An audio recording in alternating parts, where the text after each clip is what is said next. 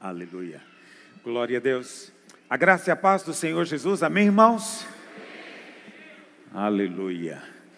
Eu estou vendo que mudaram a maneira de colocar as fitas aí no banco. Aqui de cima acabou dando um visual essa fita listrada.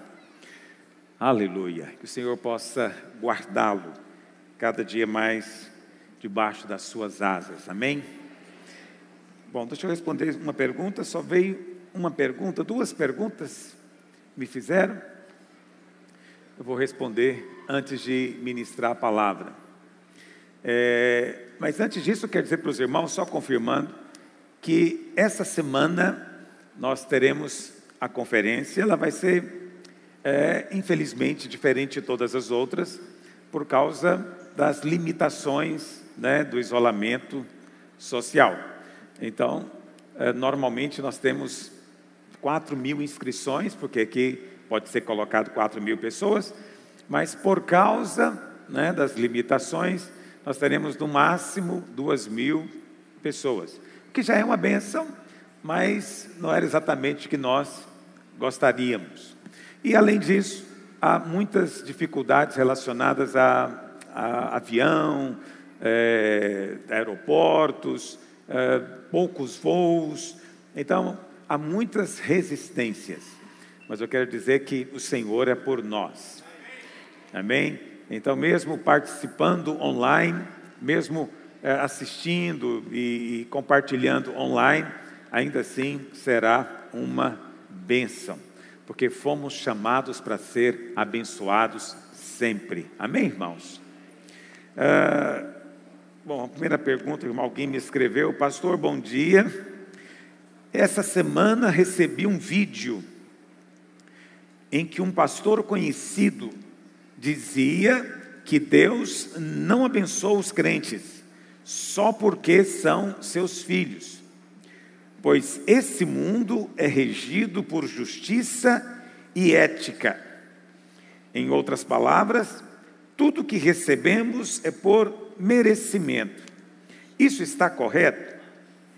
Pois, se assim for, estou perdido, pois não consigo merecer coisa alguma. Essa é uma pergunta que precisa você meditar antes de responder, ok? Porque às vezes eu não sei quem é esse pastor famoso, mas se você quiser me mandar o vídeo para eu assistir, desde que seja rapidinho, não pode ser o vídeo de 1 hora, senão não garanto, mas manda para mim, que eu gosto de saber das fofocas evangélicas. Então, esse pastor disse isso. Então, vamos analisar o que o irmão está dizendo. Eu não sei se o pastor realmente disse dessa maneira, então eu não vou fazer afirmações sobre o pastor. Mas o irmão que assistiu o vídeo disse que Deus não abençoa os seus filhos só porque são filhos. Então, Deus abençoa um filho só porque ele é filho? Sim e não. Tem certos tipos de bênçãos que é só porque é filho, não é verdade? Então, hoje vai ter almoço na sua casa, sim ou não? Os seus filhos vão ter... Não vai ter almoço? Ouvi não de alguém. Então, os seus filhos vão almoçar só se eles merecerem, sim ou não? Não. Então, o suprimento de Deus, há muita coisa que Deus faz para os seus filhos só porque são filhos. Mas há um nível de bênção que é reservada só para filhos, mas filhos que sabem que são filhos. Entendeu a diferença? Então, lembra do filho pródigo? Lembra da parábola do filho pródigo? A Bíblia fala que ele estava lá no chiqueiro, comendo, ou pelo menos desejando a comida dos porcos, e ele caiu em si. E o que ele falou para si mesmo? Ele disse: irei ter com meu pai, e vou dizer para ele: trata-me como um dos seus, quem se lembra? Servos. Trata-me como um dos seus servos. Mas ele era filho ou ele era servo? Filho. Mas quando filhos querem ser tratados como servos, aí o pai não pode abençoá-lo, Por que o pai não pode abençoar? Para usar uma expressão moderna, não é? Porque o pai não pode reforçar esse comportamento errado. Entende? Se o pai abençoa um filho que quer ser tratado como servo, e aí esse menino vai concluir o quê? Que ele tem que viver daquele jeito, que é assim que o pai vai abençoá-lo. Então, por amor ao filho, porque o pai ama muito o filho, o pai não pode abençoá-lo enquanto ele está tentando merecer, comprar, fazer por onde. Enquanto ele está tentando fazer assim, o pai vai resisti-lo, por amor a ele mesmo, por amor ao filho, para o filho não ficar pensando que o pai só o abençoa quando ele age como servo. Mas aí quando esse filho vem para casa, não é?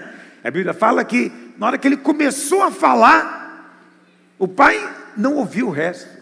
O pai falou: troca a roupa dele, põe um sapato no pé, coloca um anel no dedo, mata o novilho cevado, vamos festejar. O pai quer tratar filho como filho, entende? Mas muitos filhos ainda querem ser tratados como servos. Esse é um problema. Eu não sei se esse pastor aqui entende o que eu estou dizendo, mas eu sei que você que está aqui entende o que eu estou dizendo. Não queira mais ser tratado como servo. Você é filho, é herdeiro, amém? Não tem que viver mais amedrontado. Servos não têm segurança, empregados não têm segurança. Na verdade, a palavra usada lá na parábola não é servo, é empregado. E lá em Romanos 8, verso 15, diz assim, projeta por gentileza, Romanos 8, 15, Romanos capítulo 8, verso 15, isso, 8, 15, obrigado. Olha o que diz o texto: porque não recebestes o espírito de escravidão, diga eu não recebi espírito de escravidão, presta atenção, servidão, espírito de empregado, para viver outra vez. Por que outra vez? O que significa essa expressão outra vez? É que no passado você vivia assim, mas hoje não tem que viver mais. Está entendendo? No passado você, Paulo aqui está se referindo à lei, está se referindo aos judeus que viviam na lei. Na lei eles não eram filhos, eles eram servos. Na dispensação da antiga aliança eles eram servos, mas agora na nova aliança, a todos quantos o receberam, deu-lhes o poder de serem feitos filhos de Deus, filhos de Deus, amém? Você é filho, então você não tem que viver outra vez. De que maneira, meus irmãos? Atemorizado, aterrorizado. Por que empregados vivem atemorizados? Porque se eles não corresponderem ao padrão, podem ser demitidos, podem ser mandados embora, expulsos. Não há garantias para ele. Tudo depende da performance, tudo depende do quanto ele conseguir agradar o seu patrão. Filhos não. Filhos sabem que estão em casa só porque são filhos. Filhos sabem que são herdeiros porque são filhos. Então, há vantagem em ser filho, sim ou não? Então vamos continuar lendo a pergunta do irmão. Então esse pastor famoso diz que Deus não abençoa os crentes só porque são filhos, pois esse mundo é regido por justiça e ética. É verdade, o mundo é regido por justiça e ética. Qual é a justiça do mundo? É a justiça da lei, entende isso? A justiça do mundo é a justiça da lei. Mas qual é a justiça dos filhos de Deus, da igreja? Qual é a nossa justiça, meus irmãos? Cristo. Cristo é a nossa justiça. Então é muito diferente. E não há contradição, ok? Porque Cristo cumpriu completamente as condições. Aí você vai dizer então que... E aí eu vou falar uma coisa para você, que talvez seja isso que confunde a cabeça desse pastor. É que às vezes tem gente que não é filho, que recebe mais do que o filho. Está assustado com isso? Tem gente que ainda não é filho, tem gente que está lá fora, ainda é pecador, mas ele está recebendo bênçãos, enquanto filhos não estão recebendo. Por que acontece isso?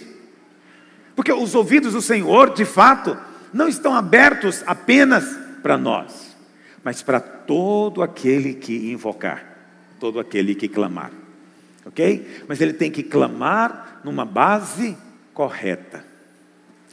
Vamos tentar lembrar. Não vou te contar eu mesmo vou inventar uma história para facilitar para você. Você tem duas pessoas.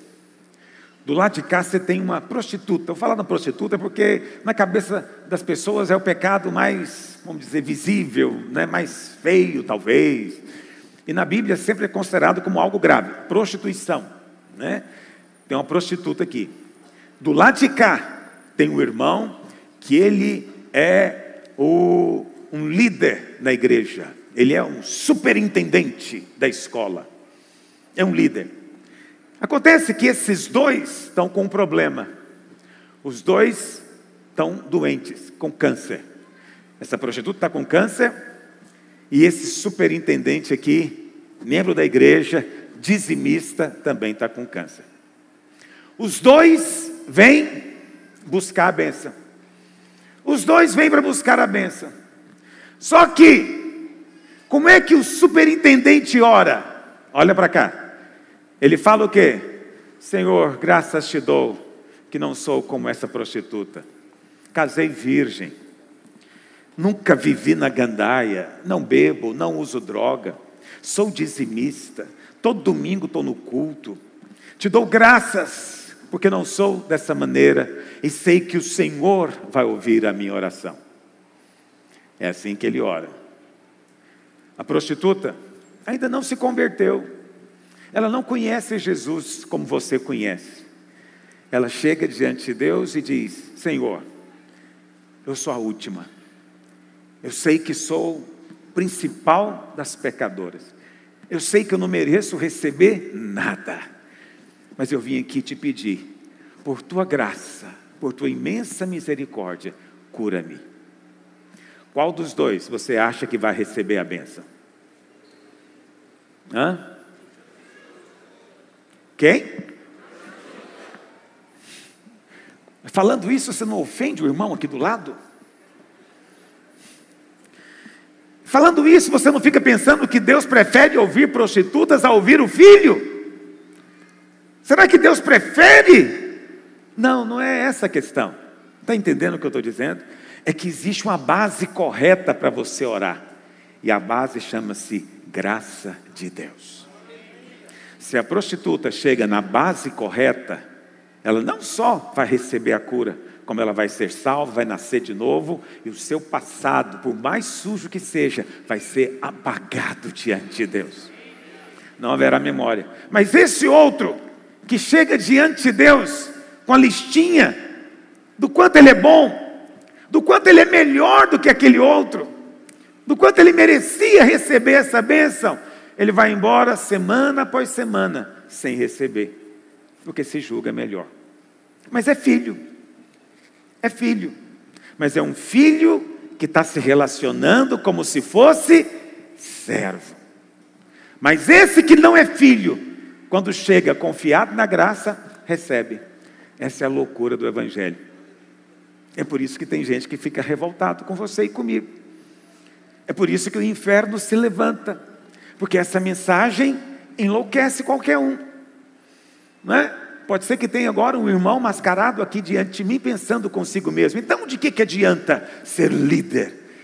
De que adianta casar virgem?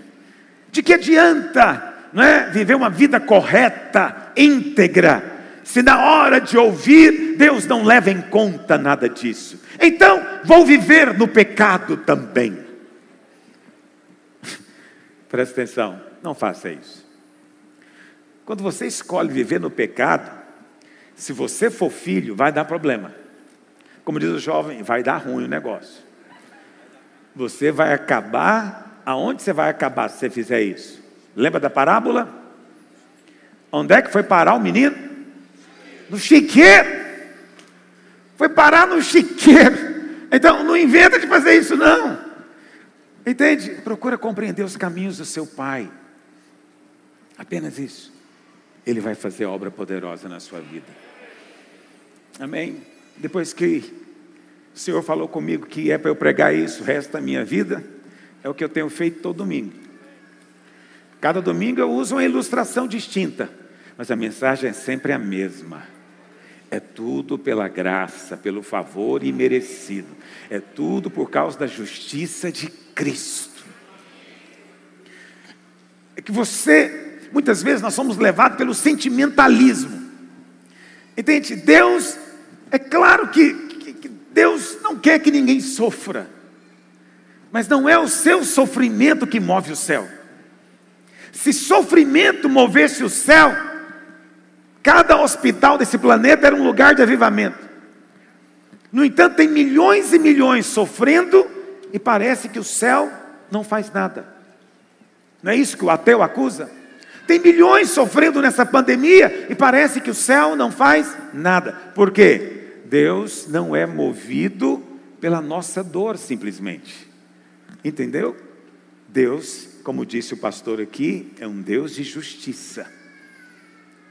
Por isso, somente aquele que chega confiado na justiça de Cristo pode receber.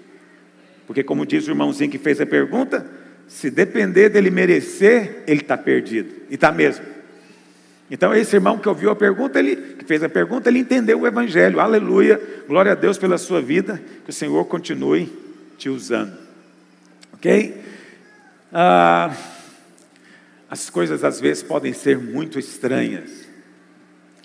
E a graça, aos olhos do mundo, é revoltante. Eu sei que você fica pensando assim: se eu contar para aquela pessoa a respeito da graça de Deus, ela vai ficar alegre. Nem todos.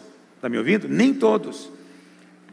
Por causa da graça, muitos crentes foram martirizados, foram presos, cerrados ao meio, segregados, degradados, exilados, por causa da graça.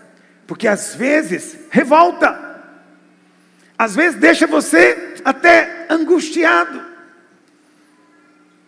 Por isso é preciso ter revelação de Deus. Quando os seus olhos se abrem, aí a graça se torna irresistível. Ninguém é capaz de resistir o amor de Deus quando os olhos são abertos. Mas os olhos de todos não são abertos. Que o Espírito Santo abra nesses dias. Quantos dizem amém? Eu contava para um pastor, um irmão, não me lembro mais um dia, uma ilustração, e dizendo para ele, né, saiu no jornal de uma coisa horrível que aconteceu, né? Um cara, não se sabe porquê, ele roubou o carro de uma moça, com a moça dentro, levou a moça para um lugar e matou a moça, violentou e matou. Ninguém sabe dizer, mas o cara foi achado, né? E foi preso.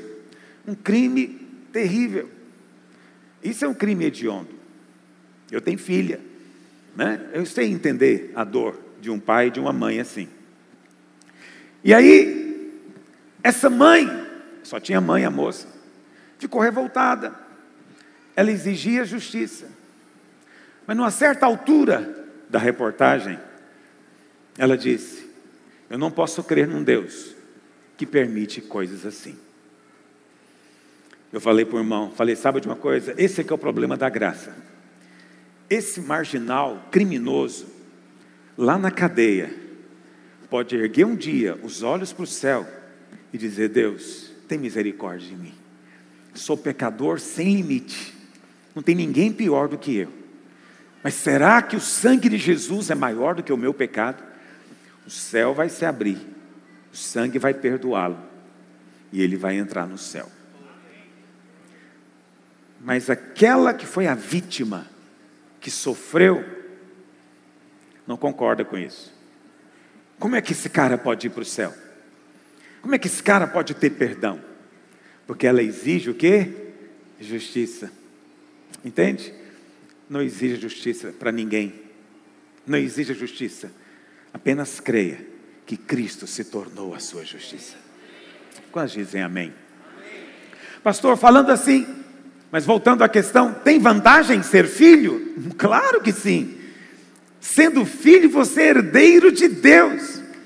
Por que você vai querer viver como empregado? Né? 1 João 4 diz, veja o grande amor de Deus por nós, ao ponto de sermos chamados filhos de Deus. E não somente filho, nós somos também herdeiro de Deus. Nós não temos noção do que é ser filho de Deus, porque não temos noção de quem é Deus. Nossa noção de Deus é pequena, muito pequena. Nós vemos as coisas, como diz Paulo, como num espelho embaçado. Entende? Quando você está tomando banho, o espelho fica embaçado. É assim que nós vemos, de maneira embaçada. A percepção que nós temos de Deus é muito pequena.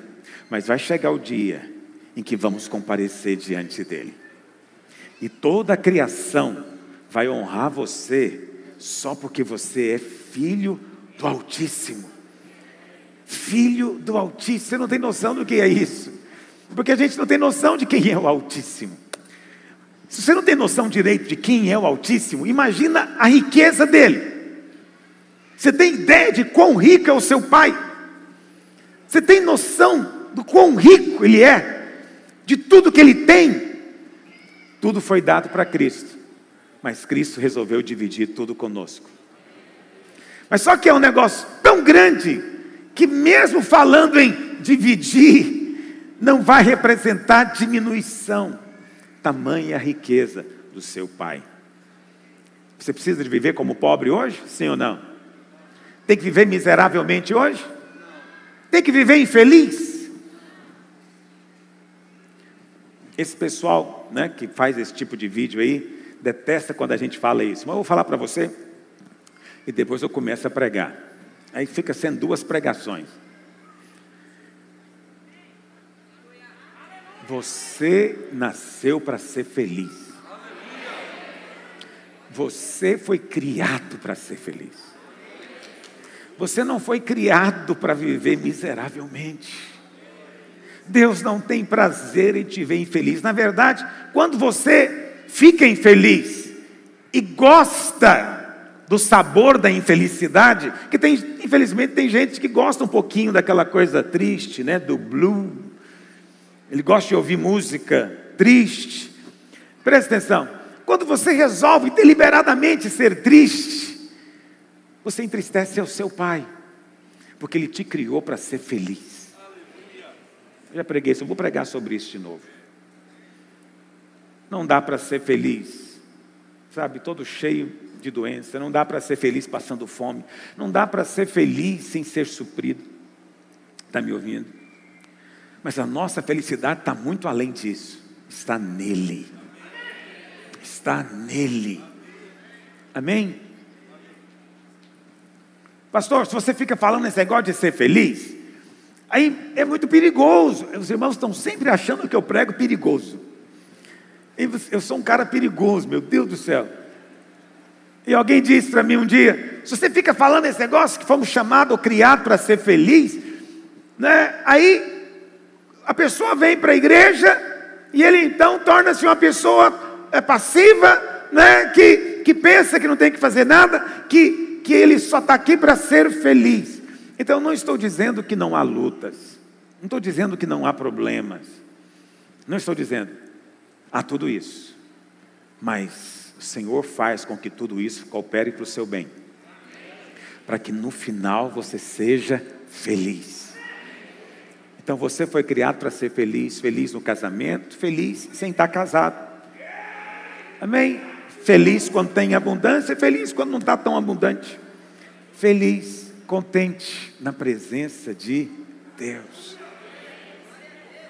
Pastor, o mundo também diz isso. Como é que você explica? Olha para cá. Se as pessoas do mundo realmente quisessem ser felizes para valer, e acreditassem que é possível ser feliz neste mundo, em algum momento, elas provariam do Senhor Jesus. Está entendendo o que eu estou dizendo? Vou falar uma coisa profunda, filosófica para você agora. Uma pessoa que quer realmente ser feliz, E ela decide, ela fala, eu vou ser feliz. Eu vou fazer o que for preciso para ser feliz. Primeira coisa que ela vai fazer, estou aqui imaginando a sequência.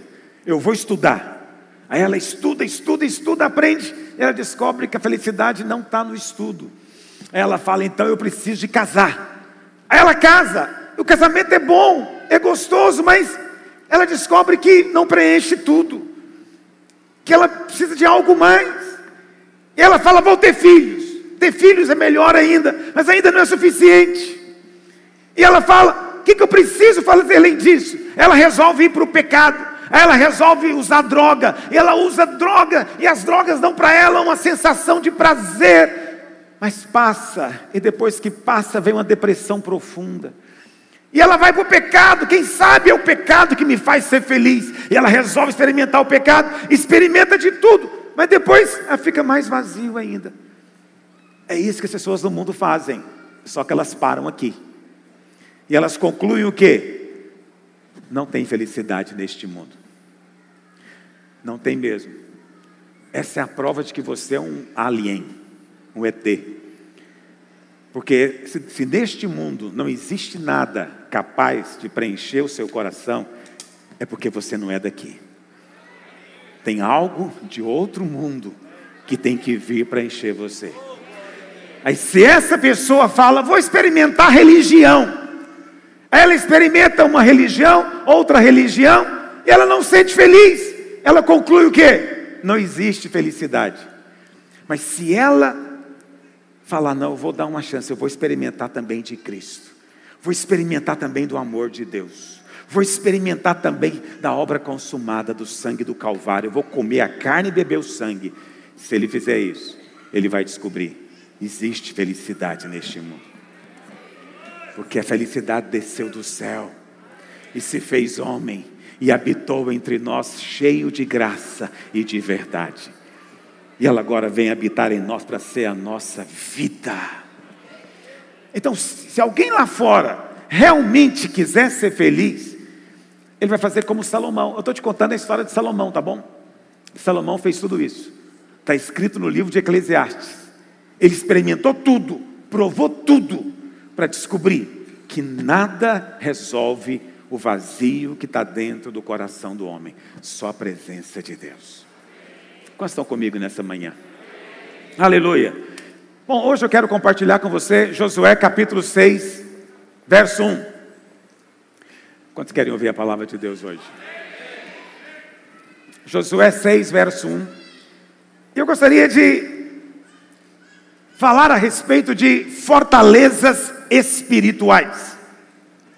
O diabo, ele coloca ou ele levanta fortalezas espirituais contra nós, contra cada um de nós. A Bíblia diz que o povo tinha saído do Egito. Nós saímos do Egito também, éramos escravos de Faraó. Fomos libertos por causa do sangue aplicado, por causa do cordeiro que foi morto, e o Senhor nos conduziu até aqui, e o Senhor nos diz, essa é a sua herança. Mas antes de tomar posse da herança, o povo tinha que derrotar, ou destruir, uma fortaleza, chamada Jericó.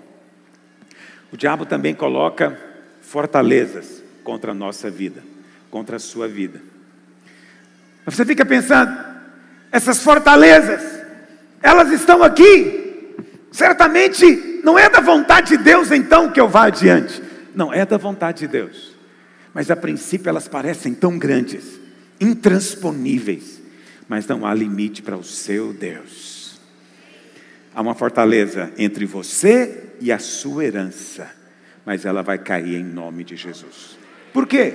Porque as nossas armas são poderosas em Deus. Lá em 2 Coríntios 10, verso 4, Paulo diz, porque as armas da nossa milícia, da nossa guerra, não são carnais, e sim poderosas em Deus. Diga, as nossas armas são poderosas. Para que elas são poderosas, irmãos? Olha o que diz, para destruir o quê? Para destruir o quê? Fortalezas. Fortalezas. Jericó era uma fortaleza, toda murada, e as suas muralhas pareciam intransponíveis. Vamos ler? Josué 6, verso 1. Ora, Jericó estava rigorosamente fechada por causa dos filhos de Israel. Ninguém saía, nem entrava. Então disse o Senhor a Josué: olha, entreguei na tua mão Jericó, o seu rei e os seus valentes. Vós, pois, todos os homens de guerra, rodeareis a cidade, cercando-a uma vez. Assim fareis por 6 dias. 7 sacerdotes levarão 7 trombetas de chifre de carneiro adiante da arca. No 7º dia, rodeareis a cidade 7 vezes, e os sacerdotes tocarão as trombetas. E será que, tocando-se longamente a trombeta de chifre de carneiro, ouvindo vós o sonido dela, todo o povo gritará com grande grita. O muro da cidade cairá abaixo, e o povo subirá nele, cada qual em frente de si. Essa é uma história na palavra de Deus que está aqui para nossa edificação, para nossa instrução. Então, todos nós enfrentamos fortaleza. A fortaleza às vezes é financeira para alguns, né? Tem gente que todas as áreas dele parecem fluir tão bem, mas na área financeira há uma fortaleza resistindo. Outros financeiramente são tão abençoados, mas o casamento dele é um problema. Há uma fortaleza impedindo ele de entrar na posse daquela herança, né? Há outros que até têm um casamento abençoado, uma vida financeira, mas ministerialmente não rompem. Há uma fortaleza resistindo, entende? Então cada um de nós enfrentamos em áreas distintas, mas a fortaleza é a mesma, a resistência é a mesma, porque o inimigo é o mesmo, mas o Senhor já te deu vitória. Eu não estou aqui para te falar nenhuma frase de efeito, ok? Muitas pessoas nos criticam dizendo que nós somos apenas triunfalistas. Não, não somos triunfalistas, não. Nós cremos no triunfo, nós cremos na vitória dele. Ele já venceu e já expôs todo o principado e potestade, já expôs a vergonha ao desprezo por causa da obra consumada do Calvário. Porque nós cremos assim, podemos experimentar vitória.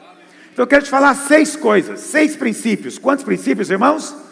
Para você não ficar ansioso. Primeira coisa que o texto diz é a palavra de certeza. Então a primeira coisa que o texto diz no verso 1 é o que? Jericó estava fechada. Jericó está amarrada. Jericó está enclausurada por causa dos filhos de Israel. Primeira coisa que você tem que saber é o seguinte: o diabo já está amarrado em nome de Jesus, ok? Primeira coisa que você tem que saber: Jericó é uma fortaleza, mas não é Jericó que está vindo contra você, não, somos nós que estamos indo contra Jericó. Nós mesmos não podemos derrubar a fortaleza, muito grande para nós, mas o mais poderoso luta do nosso lado.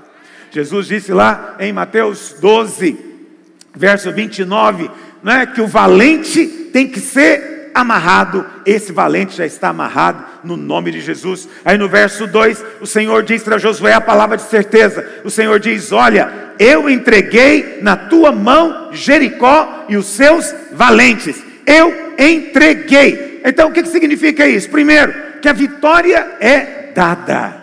A vitória não é você que vai conquistar no seu esforço, no seu braço, por causa de alguma obra humana. O Senhor diz: eu já entreguei para você esse principado, eu já entreguei para você Jericó, o seu rei e os seus valentes. Jericó é a fortaleza, o seu rei é o diabo, os valentes são os demônios. O Senhor disse: eis aí que vos dei autoridade para pisar de serpentes e escorpiões e todo o poder do diabo, e nada vos causará dano.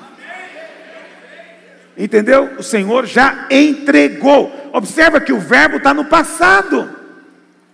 O verbo está no passado. O Senhor não diz: olha, eu vou entregar. Ó, eu entregarei. Isso é futuro. O Senhor não diz assim. O Senhor diz: já está feito, já está consumado, ok? Eu já entreguei. Olha para cá. O Senhor já entregou para você a vitória sobre essa questão. Eu não sei qual é a questão que está diante de você, que nesse dia tem te causado angústia e sofrimento. Mas eu tenho uma palavra de certeza para você hoje. O Senhor já te entregou a vitória. Jericó está fechada e o Senhor já entregou. Ele já te deu. É no passado, porque esperança é para o futuro. Mas fé crê como já tendo acontecido. Fé crê como já sendo do passado. Estou apenas te contando a história. As pessoas vão achar que é loucura você dizer isso, né? Talvez se Josué estivesse contando para outros longe, eles diriam: mas como assim?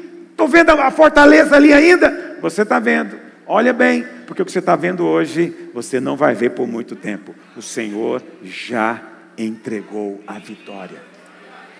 Amém? Qual é a fortaleza que está diante de você? Qual é a fortaleza? Às vezes é enfermidade. Às vezes é algo crônico. Mas eu quero dizer para você, não há impossíveis. Você não precisa de sentir. Você precisa apenas de crer na palavra de certeza. É o seu filho. Seu filho que afastou-se.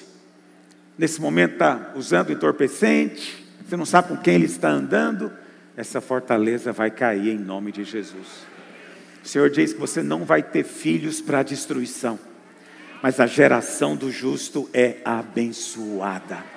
Os filhos do justo são abençoados. Quantos são justos aqui pela fé? Você não é justo porque você é bom, você é justo porque Ele é bom e colocou a bondade dEle em você. Essa é a promessa do Senhor. Quantos têm orado pelo cônjuge? Mulheres têm orado pelo seu marido, e parece que você ora já há tanto tempo e nada acontece. É uma fortaleza espiritual. O Senhor já te entregou. Quantos dizem amém? Segunda coisa que o texto diz: toque a trombeta. Então o Senhor orienta que 7 sacerdotes pegassem trombetas. Essa trombeta, ela é chamada de shofar em hebraico. Ela é tipo um berrante de judeu. Você sabe o que é um berrante? Ok? Tipo um berrante de judeu. É uma trombeta feita do chifre do carneiro. Preste atenção, o Senhor diz: é necessário que essas trombetas toquem. Durante 6 dias, elas vão tocar uma vez. No 7º dia, elas vão tocar 7 vezes. Mas é necessário que elas toquem. Preste atenção, o que significa o chifre na Bíblia? Primeiro, vou contar para você: chifre significa na Bíblia poder. Poder.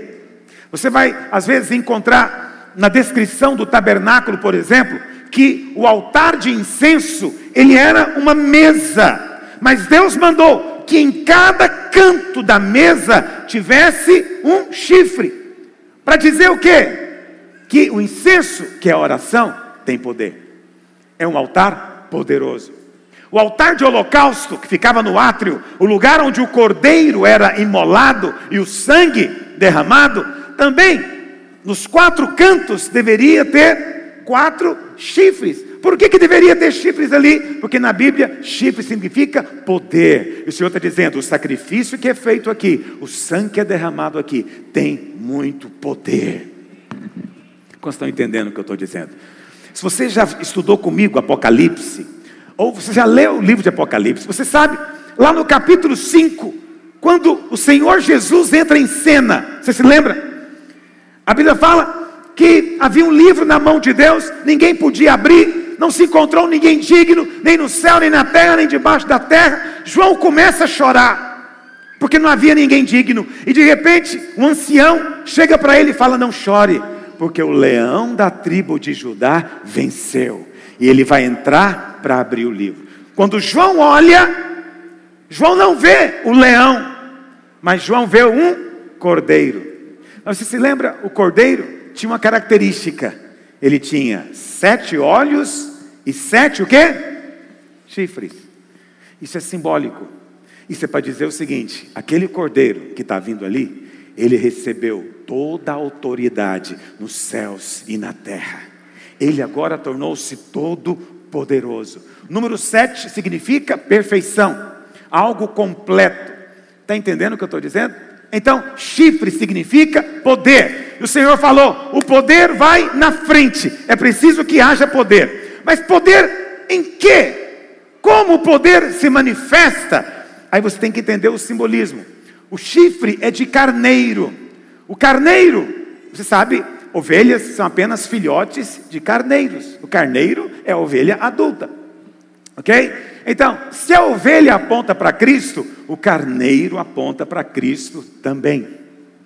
Para você ter o chifre do carneiro, o carneiro primeiro tem que ser o quê? Morto. Está me entendendo? O chifre do carneiro anuncia que o carneiro morreu. Por isso que ele está sendo tocado. Olha para cá. As trombetas deveriam ser tocadas proclamando algo. Hoje também. Você quer que a fortaleza caia? Eu vou te ensinar primeiro. Creia na palavra de certeza do Senhor. Está me ouvindo? Deus quer sim e vai sim fazer a obra na sua vida. Segunda coisa, é necessário tocar a trombeta. Mas o que é a trombeta?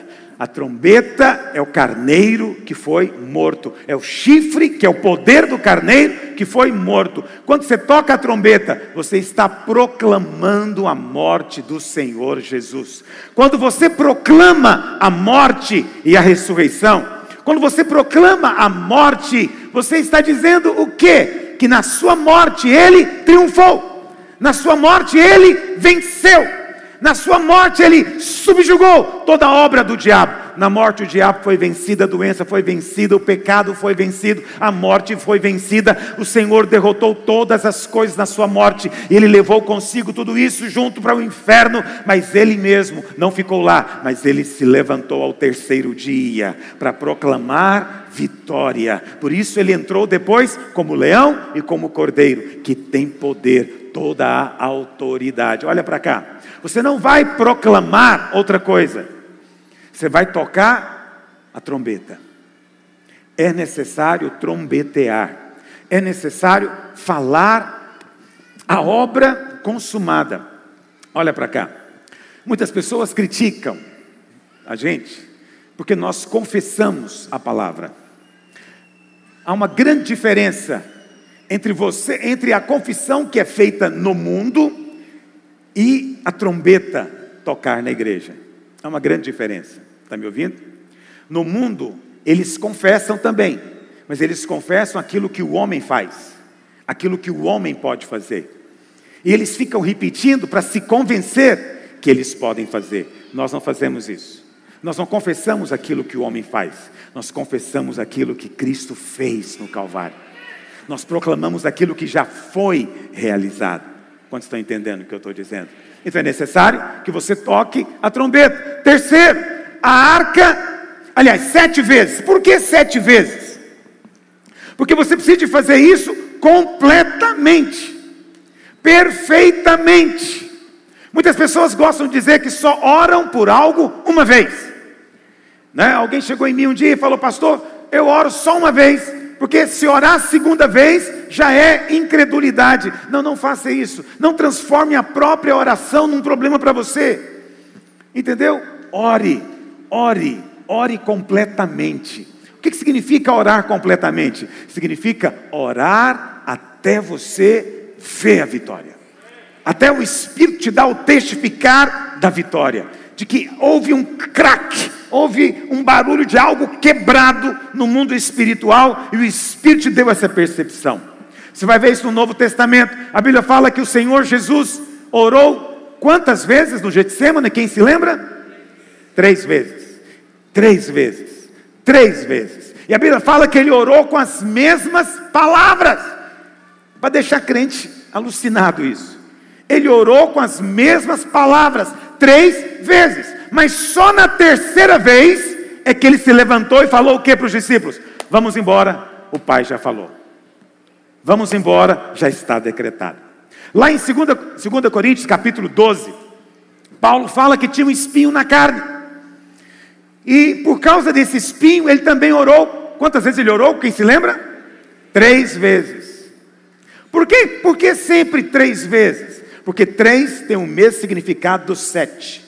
Significa algo perfeito, completo. Significa que Paulo orou até ver a resposta. Até a manifestação do poder de Deus, da maneira como seja. Olha para cá. Você tem que proclamar todo dia. Se eles tivessem tocado a trombeta um dia só, a muralha teria caído, irmão? Sim ou não? Não. 2 dias teria caído? Não. A Bíblia fala que eles tinham que fazer 7 dias. Tinham que fazer completamente. Então, não pare. Não desanime. Está me ouvindo? 7 é algo simbólico. Não significa, assim como o shofar também é simbólico. Eu não estou sugerindo que agora vai ter que ter um shofar aqui no culto e vamos ter que tocar o shofar. É simbólico. A realidade está no Novo Testamento. No Velho Testamento era um chifre mesmo. Mas no Novo Testamento tudo é do Espírito, tudo é interior, tudo é invisível. Mas o poder é real. Quantos dizem amém? Está entendendo o que eu estou dizendo? Então não é que tem que ter um shofar. Uma coisa não é que você tem que fazer 7 vezes. Não é o número em si, é o significado dele. Significa fazer algo completamente. Então eu vou proclamar hoje a obra de Cristo, proclamar amanhã a obra de Cristo, todos os dias eu vou proclamar a obra de Cristo, até que essa fortaleza caia em nome de Jesus. É preciso proclamar a obra de Cristo na vida do seu filho, do seu cônjuge, na sua própria vida, na vida da igreja, na vida da célula. Você tem que proclamar, tem que abrir a boca para dizer o que foi feito na cruz, o que foi conquistado na cruz. Não fale o que você está vendo, não fale o que você está sentindo, nem fale a sua mera opinião humana. Fale aquilo que a palavra de Deus diz. Há poder na mensagem do Evangelho, há poder na mensagem da cruz. Por quê? Por que que o diabo está tão furioso? Por que está tão furioso? Primeiro, porque sábado passado foram mais de 15.000 pessoas batizadas. Segundo, porque nós não sabemos, nós não vemos aonde está chegando essas ministrações hoje pela rádio e pela internet. Mas milhares de pessoas estão sendo libertas. Milhares de pessoas estão sendo libertas. Fortalezas estão caindo para tudo quanto é lado. Ontem alguém me mandou um testemunho. E essa irmã dizendo que ela e o marido ouvem a rádio todos os dias.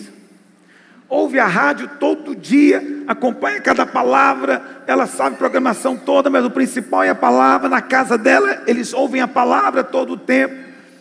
E aconteceu que eles têm uma parentada, não me lembro mais do testemunho, o que é o parente, qual é a proximidade, mas o aparentado, ele se declarava ateu. Ateu, portanto é alguém que se opunha às coisas de Deus.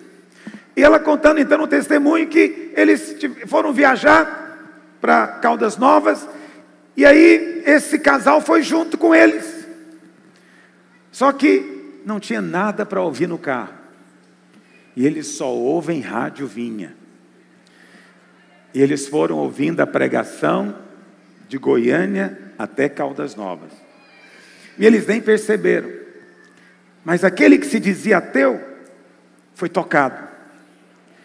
E ele ficou inquieto. E ele foi pesquisar a meu respeito. E ele foi na internet ver tudo que falam de mim. E ele foi para ver se tinha mais pregações, que ele queria saber mais o que era ateu. Até que, concluindo a história, esse chegou para ela, para esse casal, e falou: nós agora cremos também, estão vindo na videira todo domingo. Pode ser até que estão aqui agora. Olha para cá. Não foi um homem que fez, não, foi a trombeta tocando, foi o trombetear da mensagem. Está entendendo o que eu estou dizendo? É preciso falar a mensagem. Agora, eu não sei dessas coisas, ontem eu fiquei sabendo, mas o diabo sabe, cada perda ele sabe, e ele sabe que nós estamos causando problema no inferno. Eu quero ser infernal contra o inferno. Eu quero causar problemas contra o diabo. Eu quero me alegrar quando alguém disser ele está furioso. Não quero ficar amedrontado nem assustado. Eu quero ficar alegre. Está entendendo o que eu estou dizendo? Porque Deus, segundo a sua graça, resolveu levantar você. Você é esse canal. Alguém fala, não pastor, você pregando o que é? Não, o verdadeiro canal é a irmãzinha que liga o rádio. Esse é o verdadeiro canal. Eu posso falar o dia inteiro, se ninguém ligar para o outro ouvir, não vai acontecer nada. Você é o verdadeiro canal. Na hora que você liga, conecta, sintoniza, na hora que você coloca o CD, seja lá o que for, você virou o canal. Você que virou uma arma agora nas mãos de Deus. E essas armas são poderosas em Deus. Creia na palavra de certeza. É tempo de usar a trombeta 7 vezes. Quarta coisa, com a arca no centro. O texto diz que à frente iriam 7 sacerdotes. Você é um sacerdote. Só sacerdotes podem tocar a trombeta. Está me ouvindo? Você pode tocar a trombeta do Evangelho, porque você tornou-se sacerdócio real.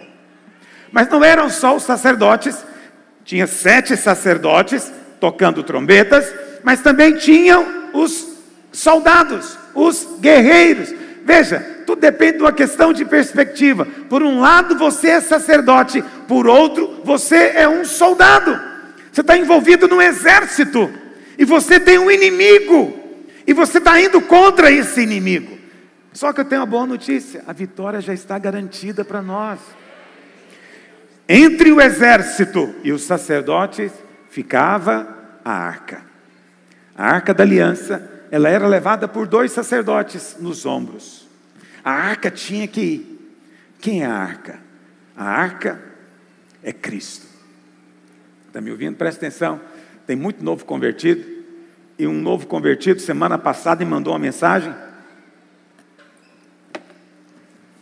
Ele estava lendo sobre a arca de Noé, e ele falou, pastor, não consigo entender como é que a arca era levada por 2 homens.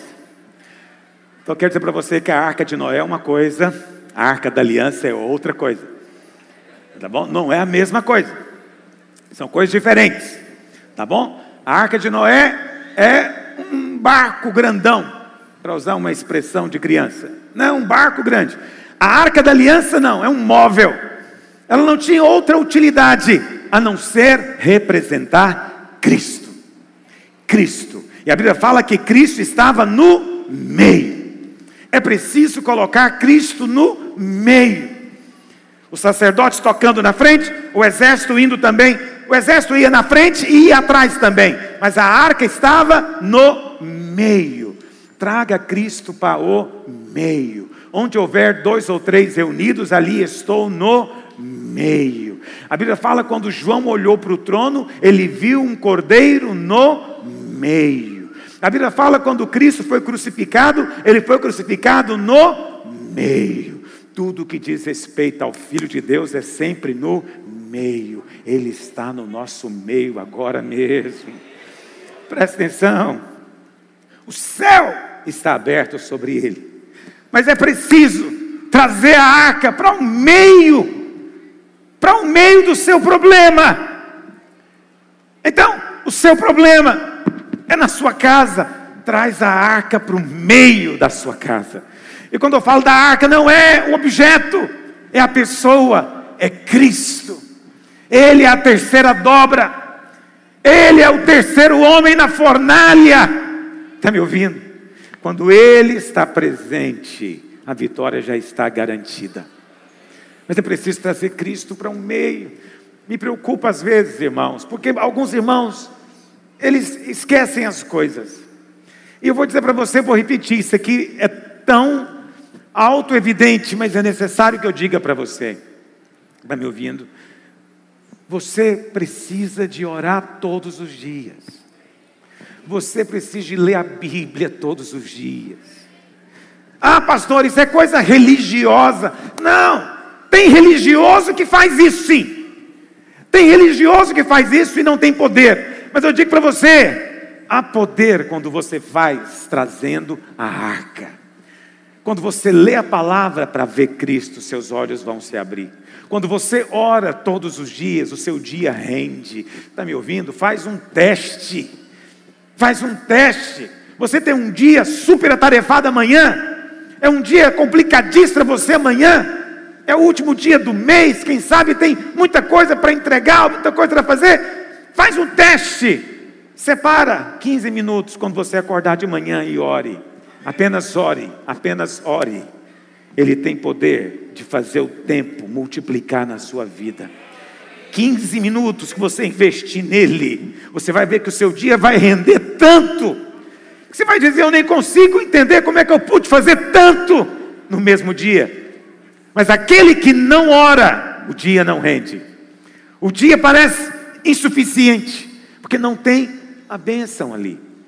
Por que não tem a bênção? Porque tem que merecer, porque Deus agora só vai fazer se você merecer. Não, é porque a bênção é a arca, você não colocou a arca lá. Coloca a arca, coloca a presença. Está me ouvindo? É preciso estar consciente sempre de duas coisas, está me ouvindo? Existe Jericó, existe demônio. Isso não é invenção de crente místico, não. Existem forças espirituais que estão atacando a sua casa. É Jericó, está me ouvindo?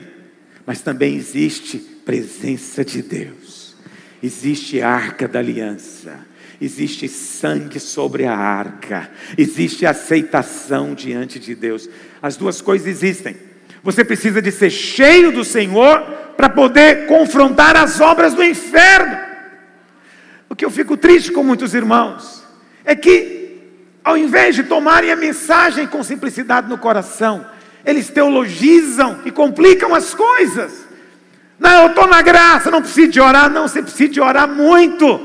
Não, eu estou na graça, não preciso de preocupar com o diabo. Não, você tem que lembrar sim, porque ele está ao derredor procurando alguém para atacar. Isso não mudou, ele continua ao derredor do seu trabalho, da sua casa, dos seus filhos. Você tem que orar pelos seus filhos. Os irmãos estão comigo nessa manhã? Eu sempre digo para minha esposa, o diabo não manda demônio júnior para atacar a criança. Está me ouvindo? Ele não manda demônios pequenininhos para atacar a criança, porque ele tem um senso de equidade. Não, os piores demônios vão atacar os seus filhinhos. Está me ouvindo? Porque o diabo é demente. Então, se você, que é adulto, experimenta guerras, que você fica sem entender, os seus filhos, que são pequenos, podem também experimentar opressões e ataques, e você tem que estar sempre vigilante. Fortalezas vão cair, mas a arca está no meio da minha casa. Como, pastor? Fazendo essas duas coisas simples: ore e leia a Bíblia, ore e leia a Bíblia. Eu vou colocar uma terceira agora mesmo, mas comece com essas duas. Tem que ser o dia inteiro, de preferência, ore sem cessar, mas separe 10 minutos, 15 minutos, não tem que ser muito tempo, mas coloque a arca no meio. Glória a Deus. Entende? Eu sei que alguns enfrentam problemas conjugais e vão procurar ajuda fora. Não, não. Senta você e a sua esposa e chama Cristo. Põe a arca no meio. Está me ouvindo? Não é o homem que vai mudar, é a arca. É a presença da arca que garante a vitória. Amém, irmãos? Oh, Deus. Vamos concluir. Quinto, antes de você tocar a trombeta, você tem que fazer uma coisa muito importante. Essa é a terceira coisa que eu estava falando, né? Ore, leia a Bíblia. Mas aqui tem uma coisa, um princípio envolvido aqui que eu quero lembrar você. Antes de você tocar a trombeta, você tem que ouvir a trombeta. Olha o que o Senhor diz no verso 10, Josué 6, verso 10. Porém, ao povo ordenara Josué, dizendo: não gritareis, nem fareis ouvir a vossa voz, nem sairá palavra alguma da vossa boca, nada, vai ficar em silêncio, até o dia em que eu vos diga, gritai. Nesse dia você vai gritar. Então tem duas coisas aqui acontecendo. Primeiro, Durante 6 dias, eles ouviram a trombeta. Durante 6 dias, eles ouviram a proclamação. O que é a trombeta? O carneiro morreu. O carneiro morreu. A obra já foi terminada. 6 dias, eles só ouviram isso. Depois, no 7º dia, é que Josué falou, hoje vai gritar. Por que só gritou no 7º dia?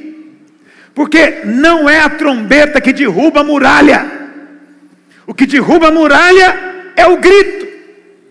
Né? Tinha uma expressão antiga que dizia assim, né? Que é ganhar no grito, lembra disso? Ainda é usado isso ainda? Não sei. Você quer ganhar no grito? O diabo está te perguntando, você vai ganhar no grito? Está escrito aqui, nós ganhamos no grito. Nós vencemos no grito, olha para cá. Não é a trombeta que derruba. Pastor, mas a trombeta não é a proclamação? É.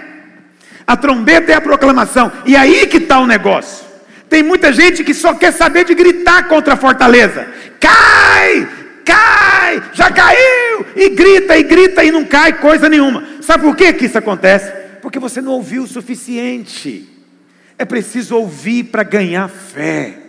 Naqueles 6 dias, eles caminharam em silêncio, ouvindo a proclamação, o carneiro morreu. Por isso estamos usando o chifre dele. Ele tem poder. O sangue foi derramado. A obra está consumada. Ele ouviu 1 dia, 2 dias, 3 dias. Daqui a pouco o coração começou a aquecer. 4 dias, 5 dias. No 6º dia, eles estavam cheios de fé. O que foi liberando fé no coração deles? Ouvir, ouvir, ouvir o quê?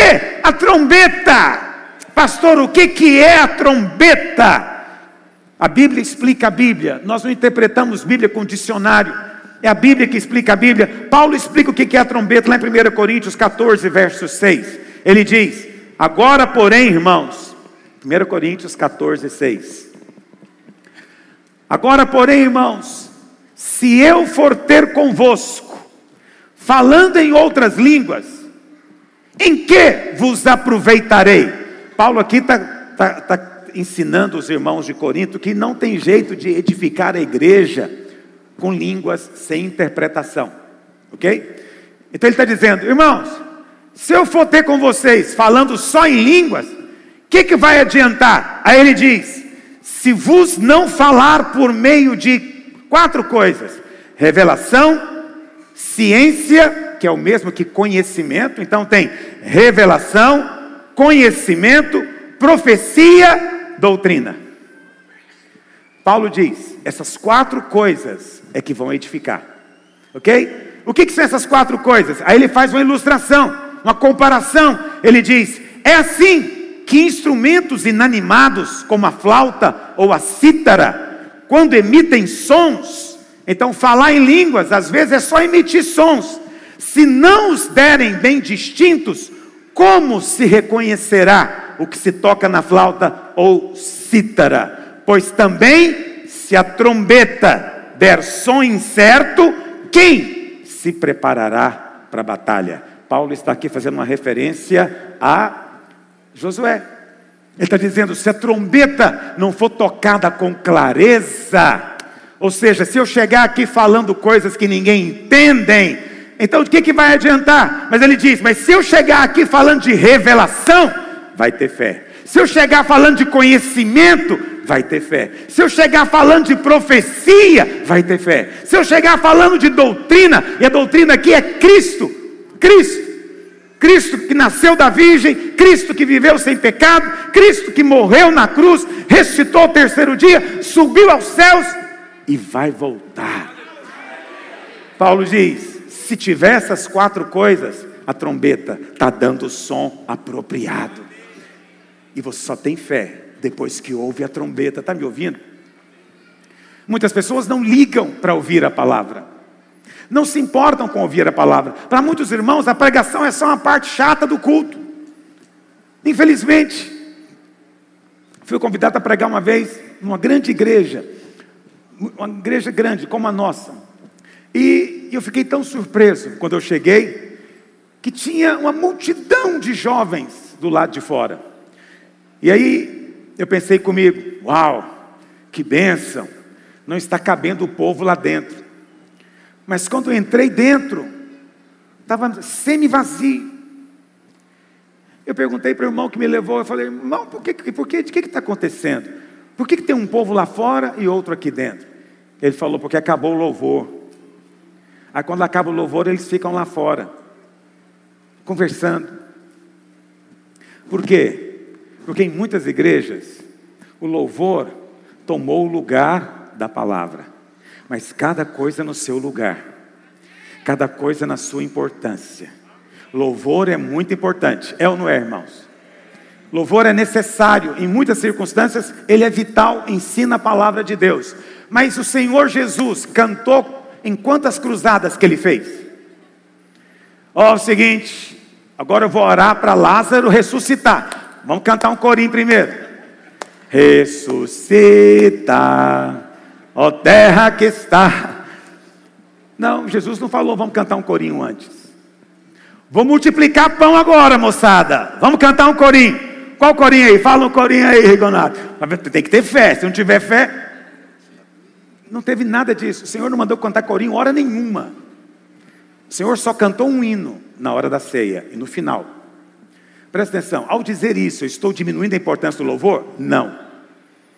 Não, o louvor é importante, nós temos louvor todo domingo. Estou apenas dizendo para você que é a pregação que vai gerar fé em você. Se a música for uma pregação, o último corinho que nós cantamos, o refrão dele parecia mais slogan de partido político. Né? Nós somos uma igreja de justiça e igualdade. Fraternidade, bondade, né? Parece mais um slogan de partido político. Olha para cá. Se o corinho for uma pregação, ele vai gerar fé em você. Mas nem todos são. Nem toda pregação é uma pregação. Porque não é porque o pastor levantou para falar que ele está pregando a trombeta. Ele pode estar pregando outra coisa. Ele pode estar falando de outra coisa. Mas aqui neste lugar nós vamos trombetear, nós vamos anunciar que o carneiro morreu, e é aqui que você vai ver sinais e maravilhas acontecendo. Se você continuar ouvindo, algo vai acontecer. Muitos de nós não valorizamos pregação, mas a Bíblia fala lá em Romanos capítulo 10, verso 17, Romanos 10, 17, olha o que diz, a fé vem pela o quê, meus irmãos? A fé vem pela pregação. A fé vem quando você ouve a pregação. E pregação do quê? Pregação da palavra de Cristo, não da palavra de Moisés. A palavra de Cristo, não a palavra da autoajuda. A palavra de Cristo, não a palavra da psicologia. A palavra de Cristo. É preciso que haja muita pregação. Pregação na célula. É preciso que você pregue. Pregue um para o outro. O marido pregue para a esposa pregue para o marido. Está entendendo o que eu estou dizendo? Mas antes de você pregar, antes de você usar a trombeta, 6 dias ouvindo. Ouça primeiro. Ouça, que quando você ouve, você ganha fé. Um irmão chegou em mim um tempo atrás e falou para mim, pastor, vê se o meu raciocínio está certo. Você fala que a fé vem pelo ouvir a pregação. Mas se eu pegar na minha casa a Bíblia e ler a Bíblia, Deus vai falar comigo? Vai ou não vai, meus irmãos? Vai. Falei, vai.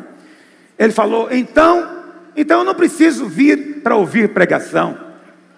Eu falei, você começou bem e está terminando mal para caramba. Preste atenção. Aquilo que Deus faz em você individualmente é uma coisa.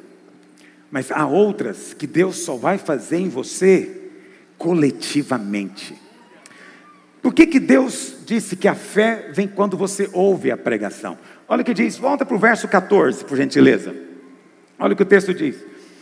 Como, porém, invocarão aquele em quem não creram? E como vão crer se não ouviram? Como é que vai crer se não ouvir? Olha para cá. Você não vai ganhar a fé para derrubar a fortaleza simplesmente lendo a palavra. Ler a palavra é muito importante, ok? Vai te abençoar, mas tem um tipo de fé que só vem quando você ouve a pregação de Cristo. Quando você ouve a pregação, você ganha fé. Fé para um milagre. Por isso, seja alguém que anda atrás de pregação, não tem problema. Seja alguém que ouve muita pregação e que ouve até mais de uma vez a mesma pregação, para você ganhar fé, porque a fé vem pelo ouvir. Ouvir o quê? Pregação.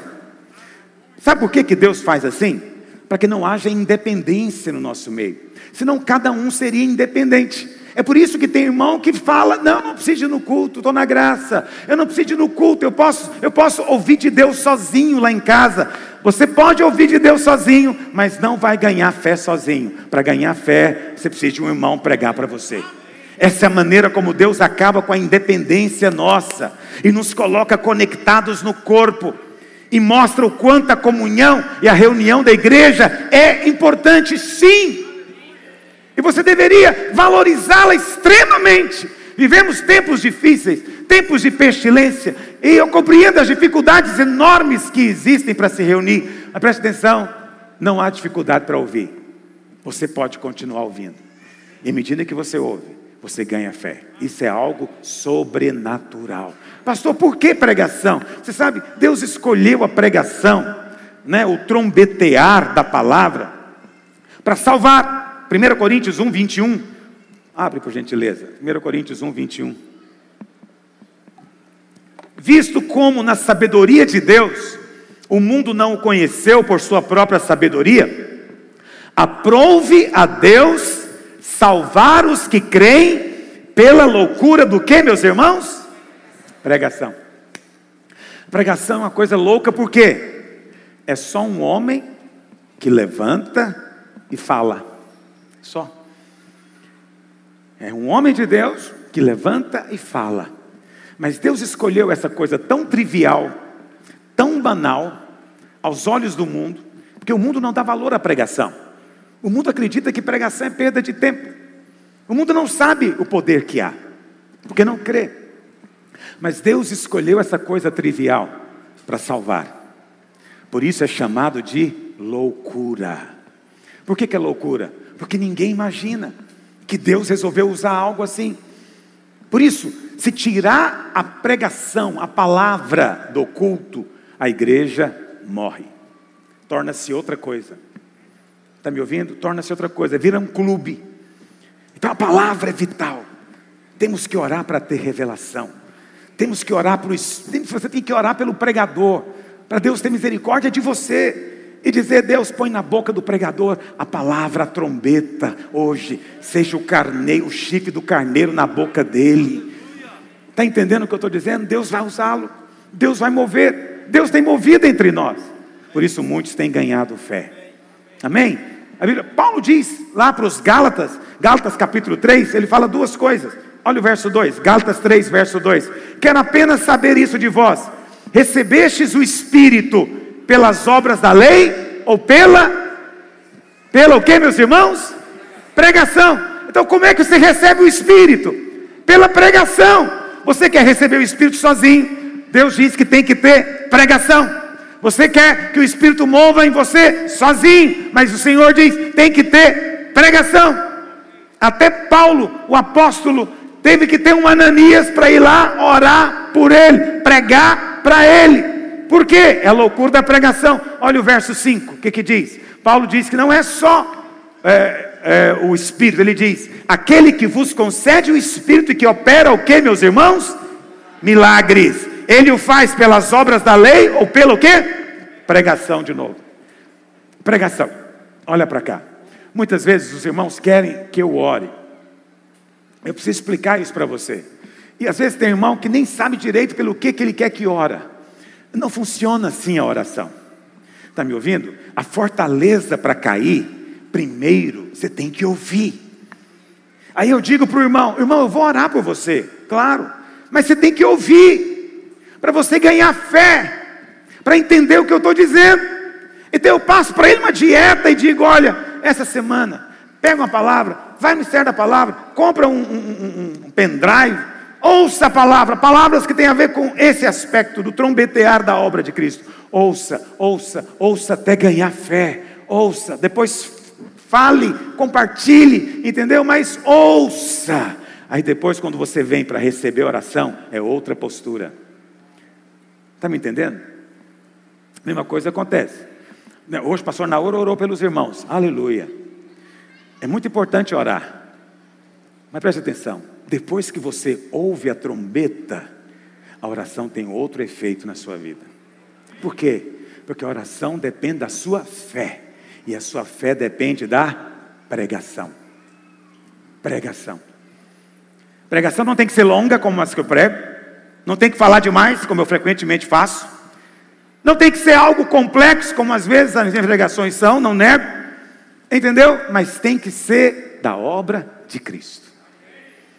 Quantos dizem amém? Por último, eu falei que eram só 6. Por último, grita para as muralhas. Você quer ver amor? Você quer ver Jericó caindo? Em algum momento vai ter que gritar. Então preste atenção. O que derrubou Jericó, ou as muralhas de Jericó, não foram as trombetas. Está me ouvindo? Se você ficar o tempo inteiro ouvindo e nunca gritar, não vai cair também. É preciso ouvir, mas tem que chegar uma hora em que o Espírito move dentro de você, e você então se levanta, e na hora que você se levanta, você diz: agora chega, acabou. Na hora que você fala isso, o mundo espiritual para te ouvir. Muralhas vão cair por terra. Eu me lembro, um dia, isso foi tão nítido, aconteceu muitas vezes na minha vida isso, mas nesse dia foi muito nítido, porque eu tinha um vizinho que atormentava com barulho, e ele me atormentava espiritualmente. Por quê? Porque eu tinha mudado de um apartamento que tinha uma boate também, que me atormentava com barulho, madrugada inteira. E eu mudei para casa pensando, agora não vai ter. Cheguei lá, era a mesma coisa. E você sabe, eu reclamava, eu ficava chateado, eu ficava mal-humorado. E o Senhor me disse: nada disso vai mudar a circunstância. Ficar mal-humorado não resolve, chateado não resolve, pode reclamar o dia inteiro que nada vai acontecer. Você tem que se posicionar espiritualmente. Sua guerra não é contra o seu vizinho. Seu vizinho não é seu inimigo. O inimigo está usando ele. Você tem que se levantar. E preste atenção. Eu comecei a orar. E preste atenção nisso. Irmãos começaram a falar para mim. Nunca pense que você não deve falar para o pastor as coisas em Deus. Ah, o pastor já sabe. Não, fale. Pastor, eu sei que você sabe, mas eu quero te dizer: Deus te ama muito. Entende? Porque não é uma questão de aprender algo novo. É uma questão de ouvir a trombeta. Ouvir a trombeta. E eu me lembro que eu vim para o culto, e a gente, na Praça da Bíblia, o culto, e o Senhor falou comigo, na hora da oração, o Espírito falou comigo: agora você pode gritar que acabou. E eu no culto, e só eu e Deus, né? Nem estava orando pelo culto, estava envolvido com os meus negócios. E alguém fala: o pastor Luiz é tão piedoso, né? Ele está ali, naquela intensidade, orando por mim. Não, às vezes estou orando é por mim mesmo. Às vezes eu é que estou atormentado, olha para cá. E o Senhor falou comigo: diga um basta. E eu me levantei e eu falei: agora chega, acabou. Falei só isso: acabou. Você veio até aqui, Satanás, daqui você não passa mais. Sabe o que aconteceu? Na minha casa, eu moro na minha casa. Sabe quem? Aí no mesmo dia eu fui conversar com os vizinhos, nenhum vizinho queria falar nada. Quando eu cheguei na casa, ao lado da minha, estava tendo uma mudança. Quem estava mudando? Um juiz estava mudando. Um juiz ia morar, meu vizinho. E eu contei para ele o problema. Falei: olha, você está vendo o barulho? Que estava um barulho infernal.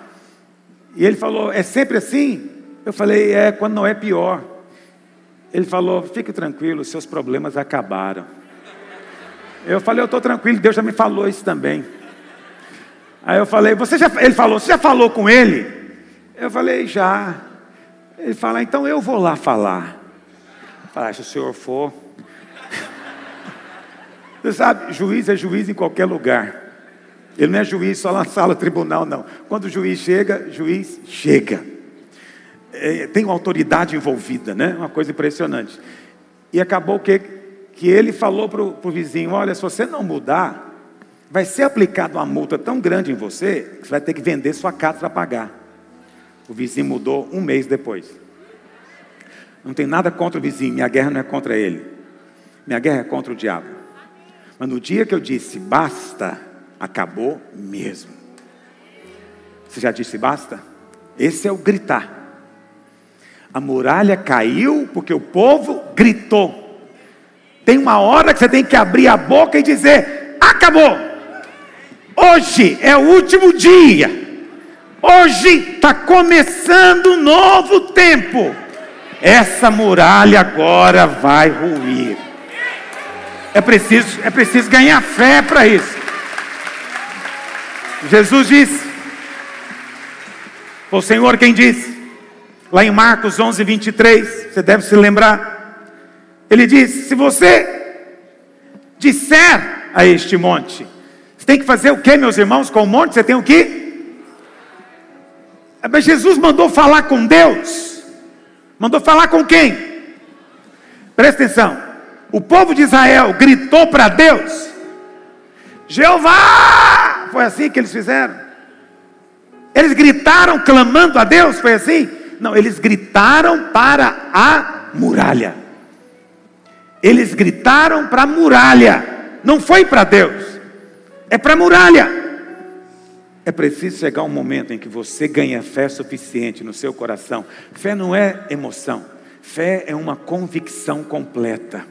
Eu estou percebendo isso também. Eu estou percebendo que sinais do tempo mudou. Eu já ganhei fé. Eu vou me levantar e vou dizer basta hoje também. E vai cair em nome de Jesus. O Senhor diz: se disser para este monte, ergue-te, lança-te no mar, e não duvidar. Não duvide da palavra de Deus, mas também não duvide da palavra de Deus na sua boca. Não duvide do grito de basta. O Senhor disse: vai acontecer como você falou. Eu já vi isso acontecer na minha vida muitas vezes. Eu sempre oro ao Senhor dizendo: minha vida hoje é o resultado de muitos gritos do passado, porque muitas fortalezas caíram. O diabo continua levantando outras? Continua, mas elas vão cair do mesmo jeito que as outras caíram. E quanto mais eu vejo fortaleza caindo, mais em paz eu fico a respeito daquelas que o inimigo vai colocar, porque tem uma história diante de Deus. Quantos creem no que eu estou dizendo hoje? Fique em pé onde você está.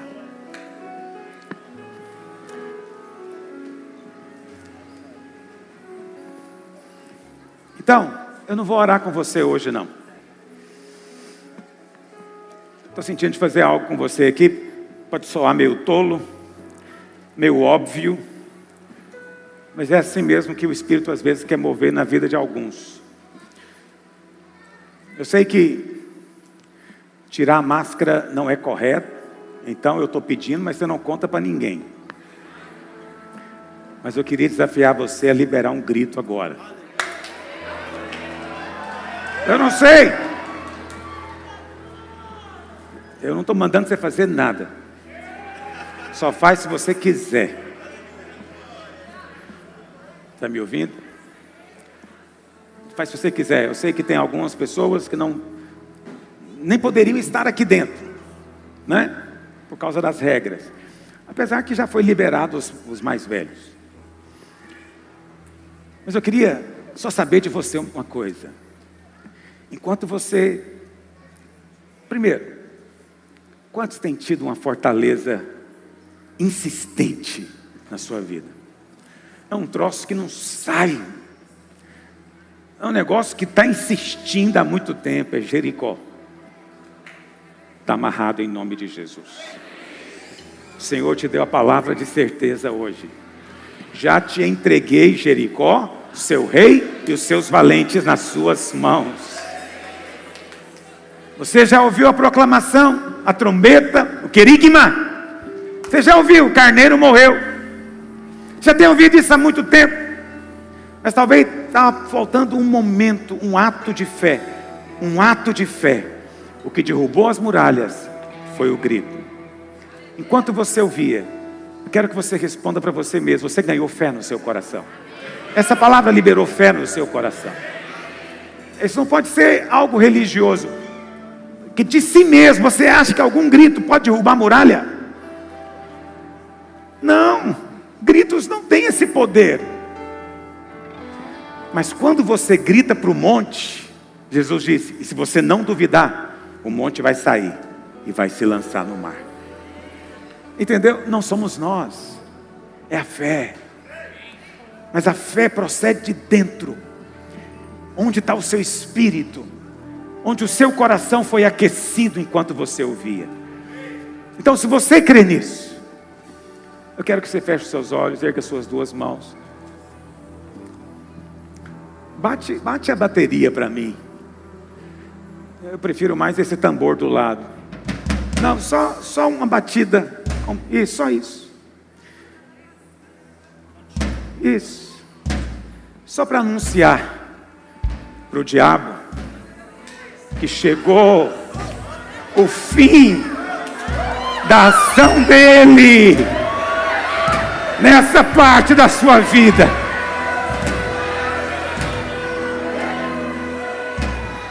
Chegou o fim. Você pode dizer basta. Você pode dizer chega. E as muralhas vão cair em nome de Jesus.